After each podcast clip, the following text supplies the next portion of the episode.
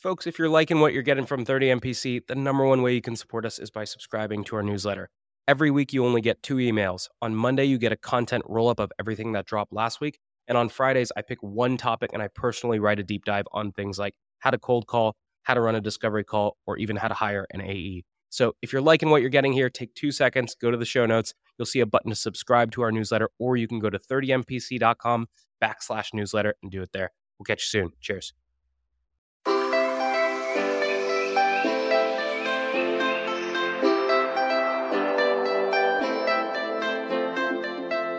Good morning, everybody, and welcome to this episode of thirty minutes to President's Club. My name is Armand Fröke. I'm here with my co-host, Nick Sigalski. And oh, man, you got to listen to this episode.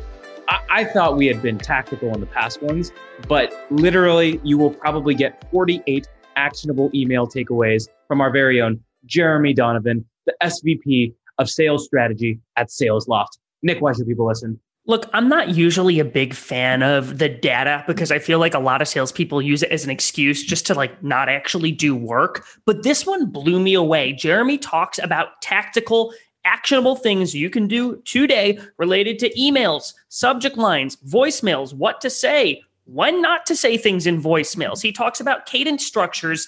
Listen to this episode and then hit pause, rewind all the way back and listen to it again. It was a really fun one. Let's hit it. Three, two, one, the data. Today's tip to optimize your sales day is brought to you by Boomerang. If you get an email and the action required on that email is going to take you less than two minutes to do, do it on the spot. It's not worth adding it to your to-do list, having to look at the item, remember what you need to do. That's going to take you more than two minutes anyway. So do it on the spot, get it off your plate. Now, we documented our best templates and tips to help you optimize your sales day with our friends at Boomerang, and you can get that documentation for free at the link in the show notes. Today's tip to optimize your sales day is brought to you by Boomerang. Obsessive checking of your inbox is a total waste of time and brain power. Instead, commit to checking your inbox and responding to email at set times throughout the day. I'm a fan of Boomerang's pause inbox function to keep myself from getting distracted by my inbox. Now, we documented our best templates and tools to help you optimize your sales day with our friends at Boomerang, and you can get that for free at the link in the show notes. Today's prospecting tip is brought to you by Woodpecker. When you're sending a sales email, you generally want to avoid putting punctuation in the subject line. If you've got an exclamation point, it makes it seem like you're shouting at them, "Look at this amazing offer," and a question mark just smells salesy, so avoid punctuation. Now, if you want to steal my full sales cadence from my friends at Woodpecker, there's a link in the show notes for you to go get it and try it for free. Here's my secret to being a sales superhuman. It's auto reminders for everything. If I expect any reply from a prospect, I press Command H, and Superhuman pops it right back into my inbox if I don't get a reply in two days. That means if you handle an objection, if you suggest times for a meeting, or if you ask for cuts back on red lines, always create a two-day reminder task and assume they will not reply. So if you want to follow up on time every time, you can get a free month of Superhuman by checking it out in the show notes.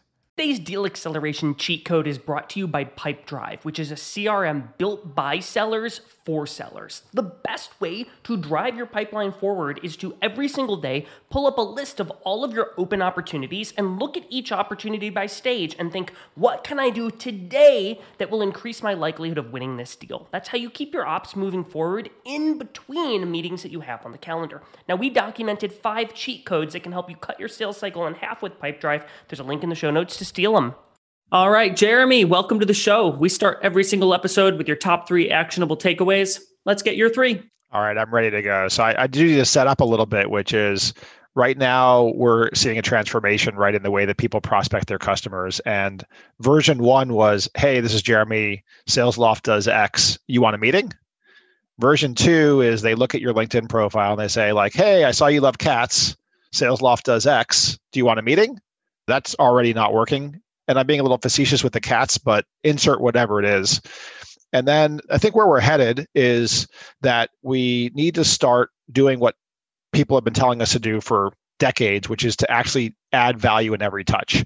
But since you guys like tactics, I like tactics. The question is, okay, yeah, everyone says that, but how? So here's my three ways to do that. And there are more than three. The first is, I'll call it peer introductions.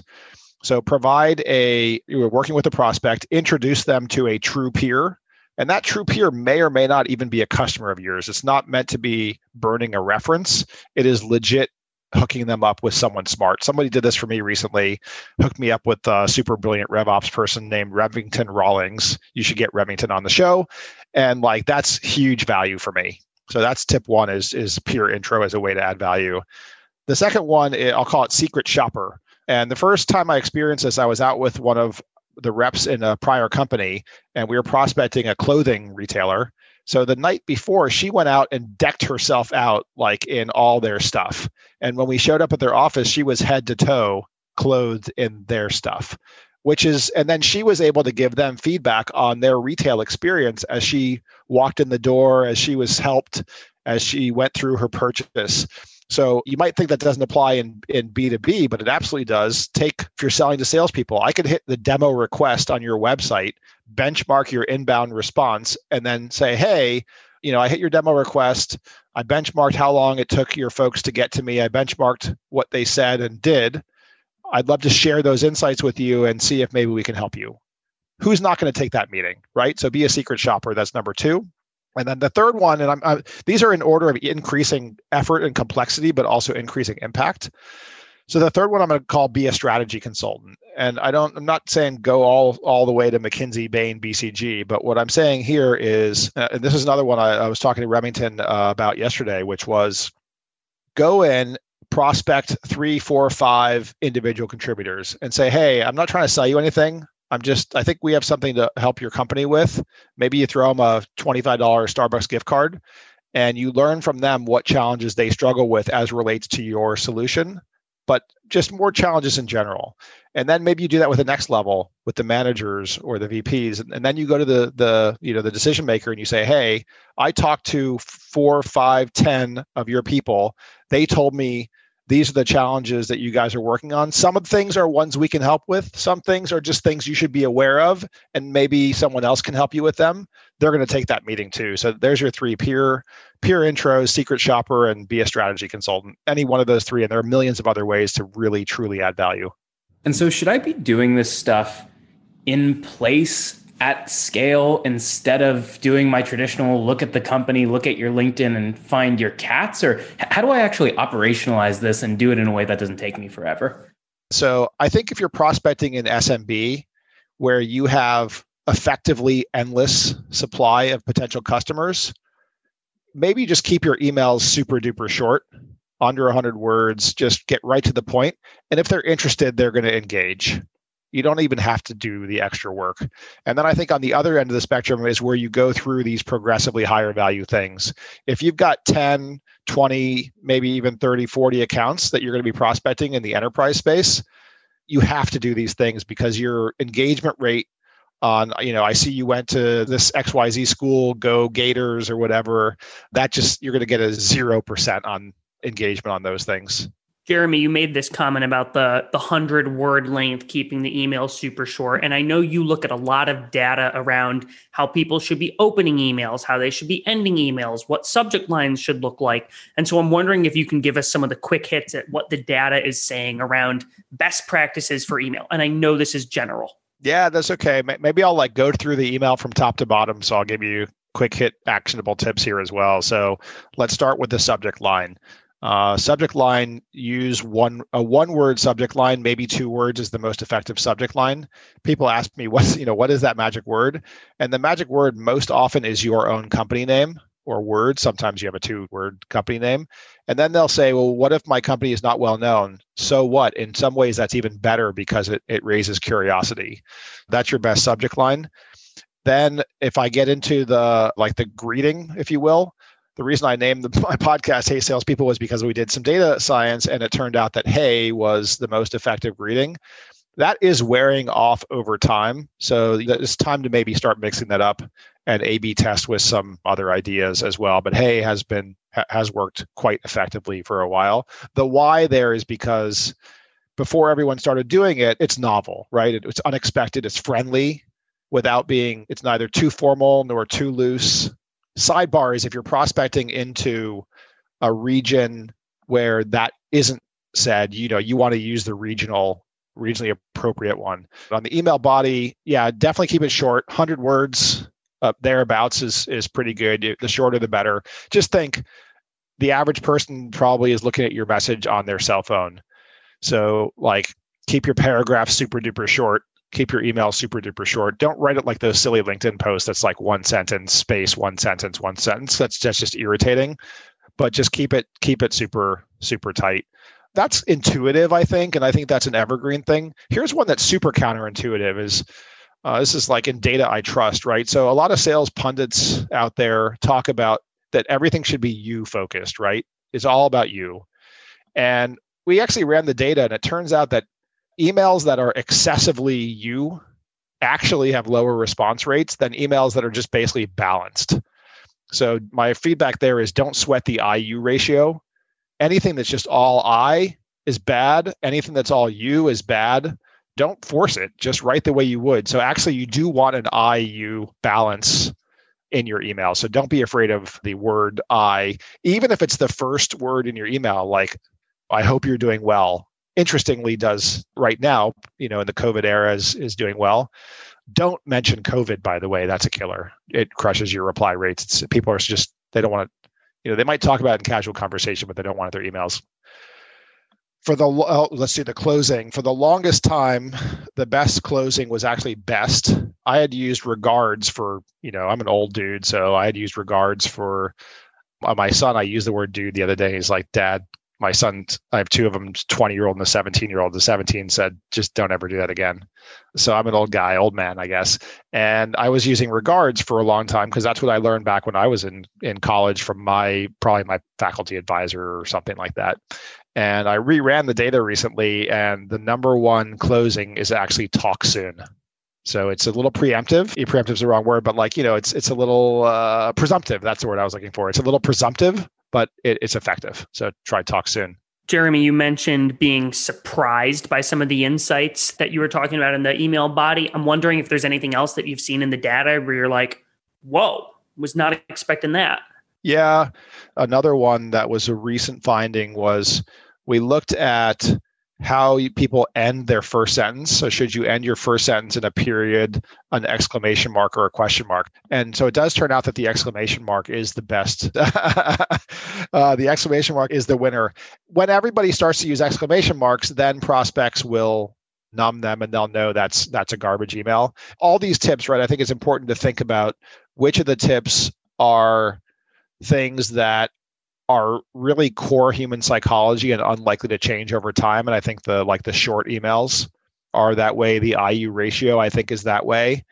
I think the the other stuff, right, like is because of novelty. But the barrier is is exactly what I said, which is as soon as everyone's doing things the exact same way, the prospects who are on the other end of it say, uh-oh, filter, filter, filter, and get rid of all that stuff. The other counterintuitive one that I ran recently was there have been a few email graders that have been introduced recently. I've seen the data. I've seen the hundreds of millions of emails, and this one scratches my head. Do you want your email to be positive, neutral, or negative?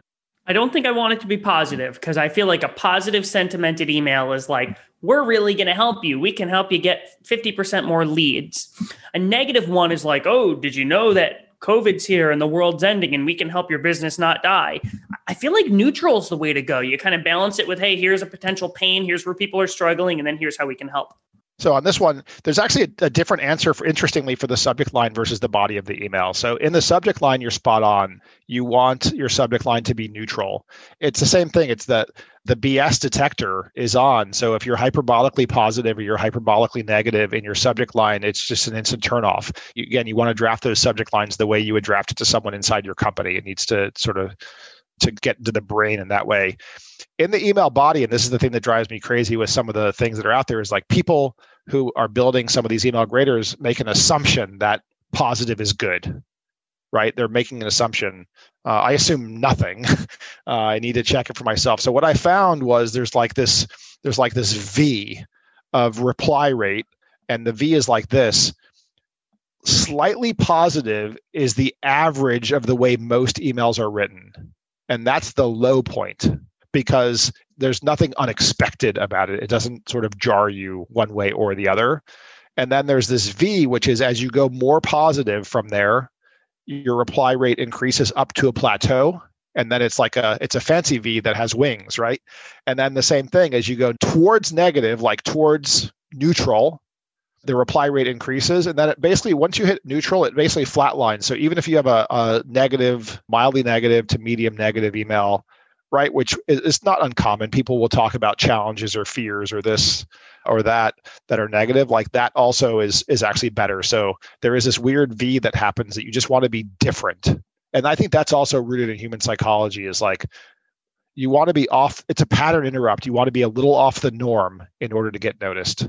Every single solution, if you go to a lot of marketing pages, when it's done poorly, it's all about, we optimize this, we save you time and money doing this. And those are all nice things, but you can't be perceived to be better until you're perceived to be different. And we talk about this all the time. You got to freaking make some noise. And if that's an extreme, this is the best thing ever, or an extreme, like your life sucks, that's a heck of a lot better than being a little bit in the middle. So I want to ask one more question about the emails themselves before we get into the structure of the cadence, because we haven't talked about that yet. Sure. And so one of the things we were having a hot debate about the other day, that's been debated for years, is should I pull a list of fifty companies that are similar and have a cadence that just says, oh, we work with, you know, many Sequoia companies and it's semi-tailored for that category. Or if they recently raised a round, you can pull fifty companies like that and have semi-tailored like that and spend probably an hour or two working those fifty accounts. Or should I spend an hour or two working ten and really going in and customizing those messages, especially if you have some green grass out there? And so have you done any analysis that can finally put the the fi- the debate to bed around, should I tailor my stuff or bomb the market? I don't think anyone will ever be able to answer that. And the reason I say that is because it depends on what you're maximizing, right? So let's say you're trying to max, I mean, at the old, at the end of the day, right, you're trying to maximize the L T V to C A C, I suppose, right? Lifetime value to customer acquisition cost. So as I said earlier, if you're prospecting into S M B or micro S M B, like, horrible for me to say, but automate, right? Like, you know, we're we're sort of an anti-automation philosophy company, but look, we're gonna, but we do allow you to automate if that's the right thing for you to do. And and in those circumstances, yeah, you you're gonna automate it. If you have, if you don't have that many accounts, then you're gonna you're gonna hyper-personalize. The example you used, by the way, was a good one, which is if you've done business with other companies that have a shared investor. That is actually a really, really good prospecting strategy. So I don't know if you bet to compare like a pretty legit prospecting strategy with an even better prospecting strategy. You were giving me the choice of two goods. And I think in that instance, you're probably fine with like, hey, we just, we work with X Y Z, who's a fellow portfolio company of Sequoia. That's a very effective strategy. And I don't think you necessarily need to go deeper on personalization if you've got that. Sometimes you don't have that and you have to do better. So we've talked a lot about a single individual email. And what's been hammered into my head since my first day as a salesperson was it's not about any particular singular outreach. It's about the contact strategy, yes. The contacts over a series of time. And so I'm wondering, what's the data telling you about the, the best practices for cadencing? There's a few things, right? So it's absolutely the case that it's not about the individual touch. For those people who come from the marketing world, I was a C M O once upon a time, marketing attribution is incredibly difficult. And then I would say the exact same thing. I see the exact same thing now that I'm in the sales world, where attribution to any individual touch is incredibly difficult. And it's just like advertising, right? In the old school advertising, it is, it's all about impressions. So as we've looked, if you run cadences, say with only one step type, so it's not only, it's multiple multiple touches, but also multi-channel. So if you only run emails, your response rate craters. It's like eighty-five percent lower overall cadence response rate. If you only call, same thing. If you only do social, same thing. So it, it is the mix that matters. And it's hard to attribute to any one touch. You know, if you leave a call, someone asked me earlier today, actually, one of our uh, one of our customers asked me, when should I leave voicemails? And I said, you should leave three, in, in any cadence, you should leave three voicemails, one in the beginning, one in the middle, and one at the end. Everything else is a call, no voicemail. And when you do leave voicemail, you're not asking them to call you back. They're never going to call you back. All you're asking them to do is, is to take a look. Hey, I just sent you an email with X Y Z.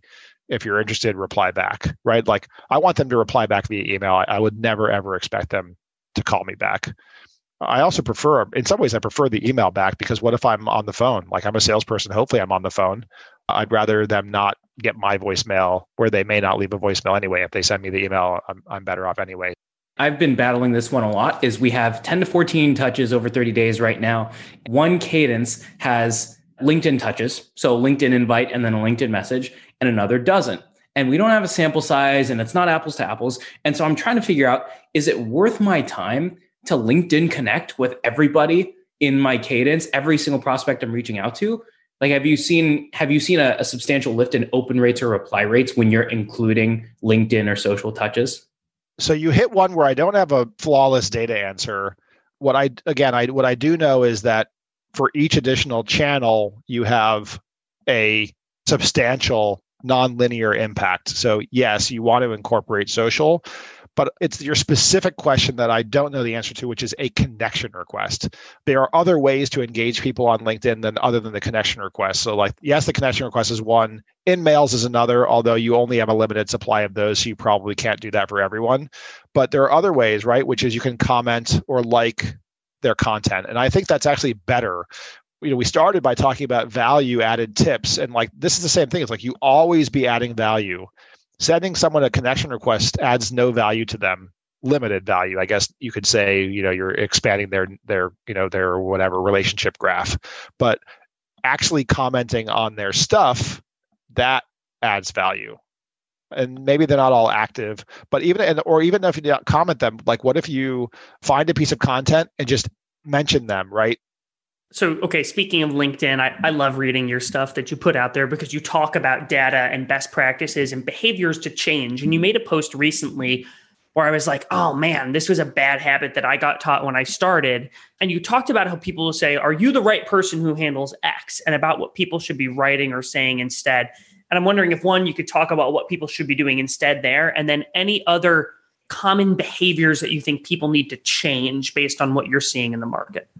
This was a prior company I was working at. Someone prospected me, and rather than the the generic garbage like, are you the right person? What they did was they sent an email. They wanted to actually get to me. So they sent the email to somebody else, a peer, actually a peer and my boss, funny enough. And they said, should we be talking to Jeremy? I would refer to this as like patient prospecting. Or there was a slow food movement years ago. I don't know if there's still a slow food thing going on. It's like slow prospecting. In that case, like, that's a much better way to do it, because if your boss sends you something, then you assume it is important.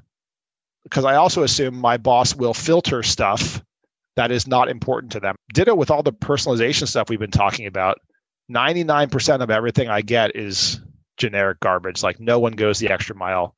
I had a rep for the first time, Challenger sale, right? Everyone talks about the Challenger sale. In my entire career, I've only had someone Challenger sell me two times.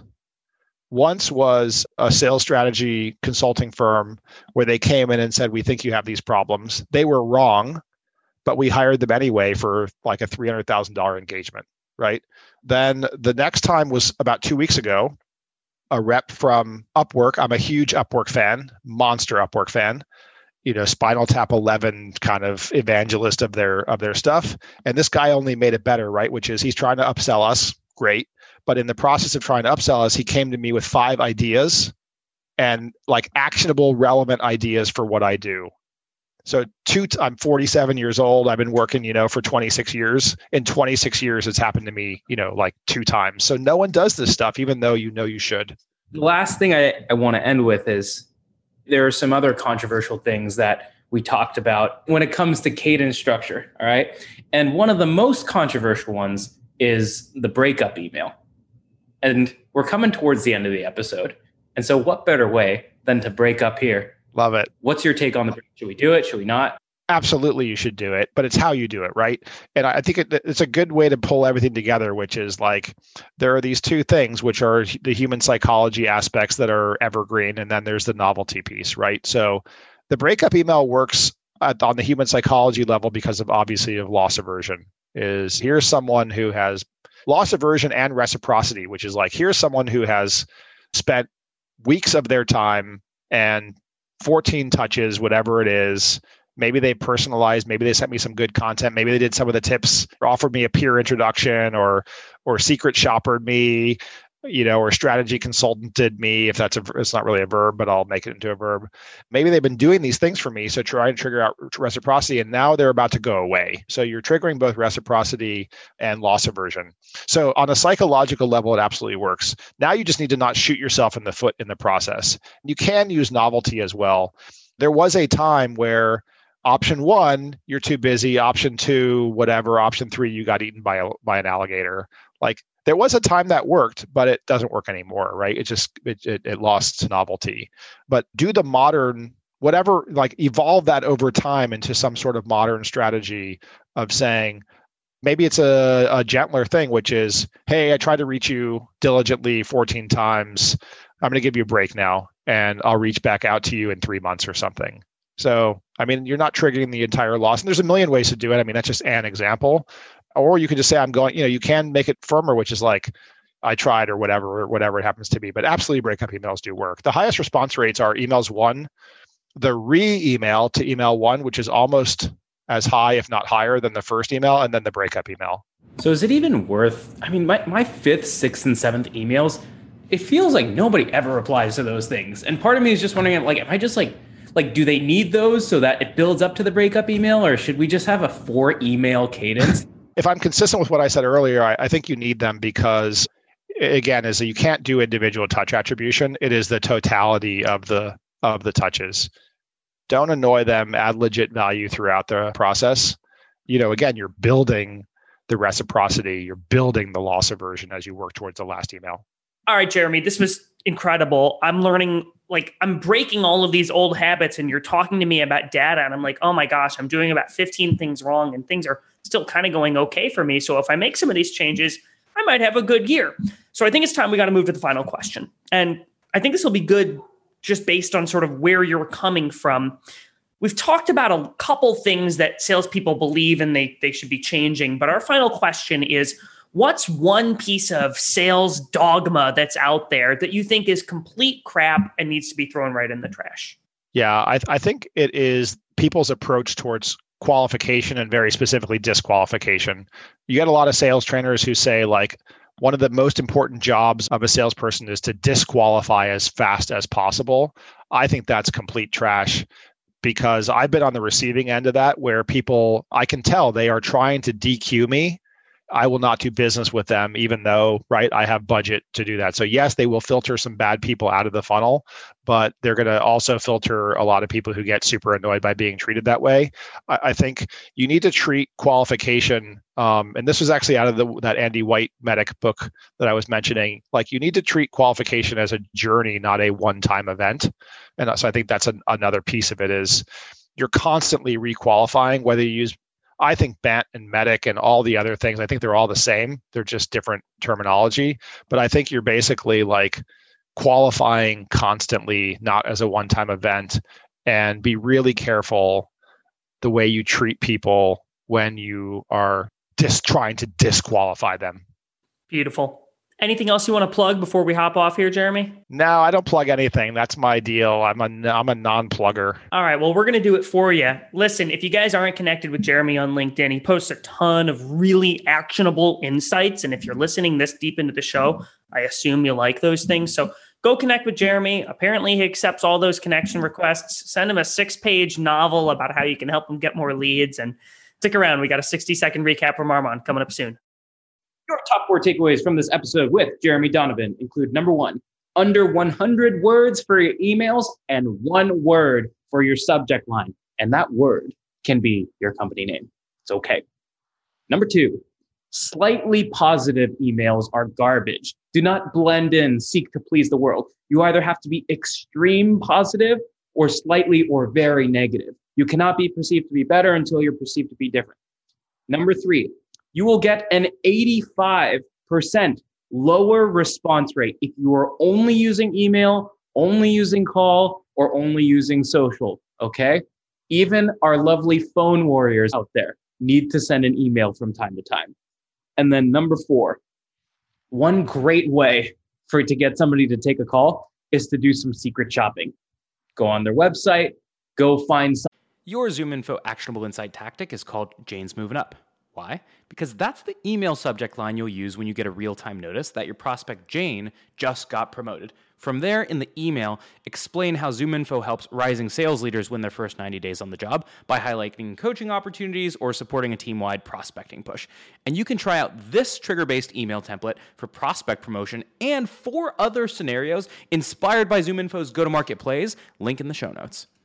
Today's show is brought to you by Exactly Forecasting, which is a flexible sales forecasting solution that uses A I and data to help you call an accurate sales forecast. Gartner says over half of sales leaders don't have high confidence in their forecast. One way we recommend to improve your forecast is to align as a team on explicit attributes that must be true in order to deem a deal forecastable. That way your forecast will get clearer and the team will know where to focus efforts. We put together a forecasting one oh one guide with our friends at Exactly. Get it for free in the show notes. Otter A I's Otter Pilot for Sales gives you the freedom to sell on your discovery calls by taking notes for you. One of the best ways to deepen your discovery is to ask your prospect about the impetus behind their goals. So when a prospect tells me they want to advertise on more sales podcasts, I'll say, well, it's not every day that you wake up and decide you want to sponsor a podcast. What's causing you to even explore this in the first place? Now, we put together the ultimate discovery checklist with our friends at Otter A I, which you can get for free at the link in the show notes. Something about their sales experience, whatever it is, do some secret shopping based on the problem you solve and literally put that in the email. All right, Nick, how can people help us out? People really seem to like our playbook episodes where we talk about best practices for cold calling, how to be a machine. We did a fun one on negotiation recently, and Armand and I have been kicking around an idea.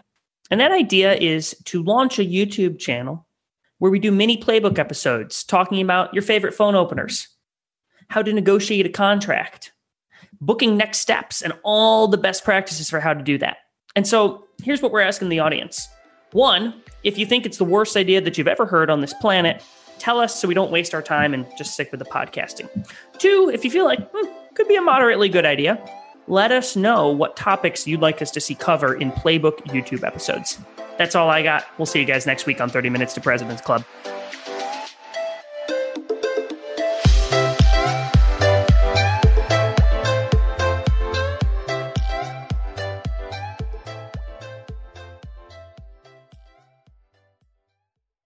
Today's tip to optimize your sales day is brought to you by Boomerang. Obsessive checking of your inbox is a total waste of time and brain power. Instead, commit to checking your inbox and responding to email at set times throughout the day. I'm a fan of Boomerang's pause inbox function to keep myself from getting distracted by my inbox. Now, we documented our best templates and tools to help you optimize your sales day with our friends at Boomerang, and you can get that for free at the link in the show notes. Today's show is brought to you by Exactly Forecasting, which is a flexible sales forecasting solution that uses A I and data to help you call an accurate sales forecast. Gartner says over half of sales leaders don't have high confidence in their forecast. One way we recommend to improve your forecast is to align as a team on explicit attributes that must be true in order to deem a deal forecastable. That way your forecast will get clearer and the team will know where to focus efforts. We put together a forecasting one oh one guide with our friends at Exactly. Get it for free in the show notes.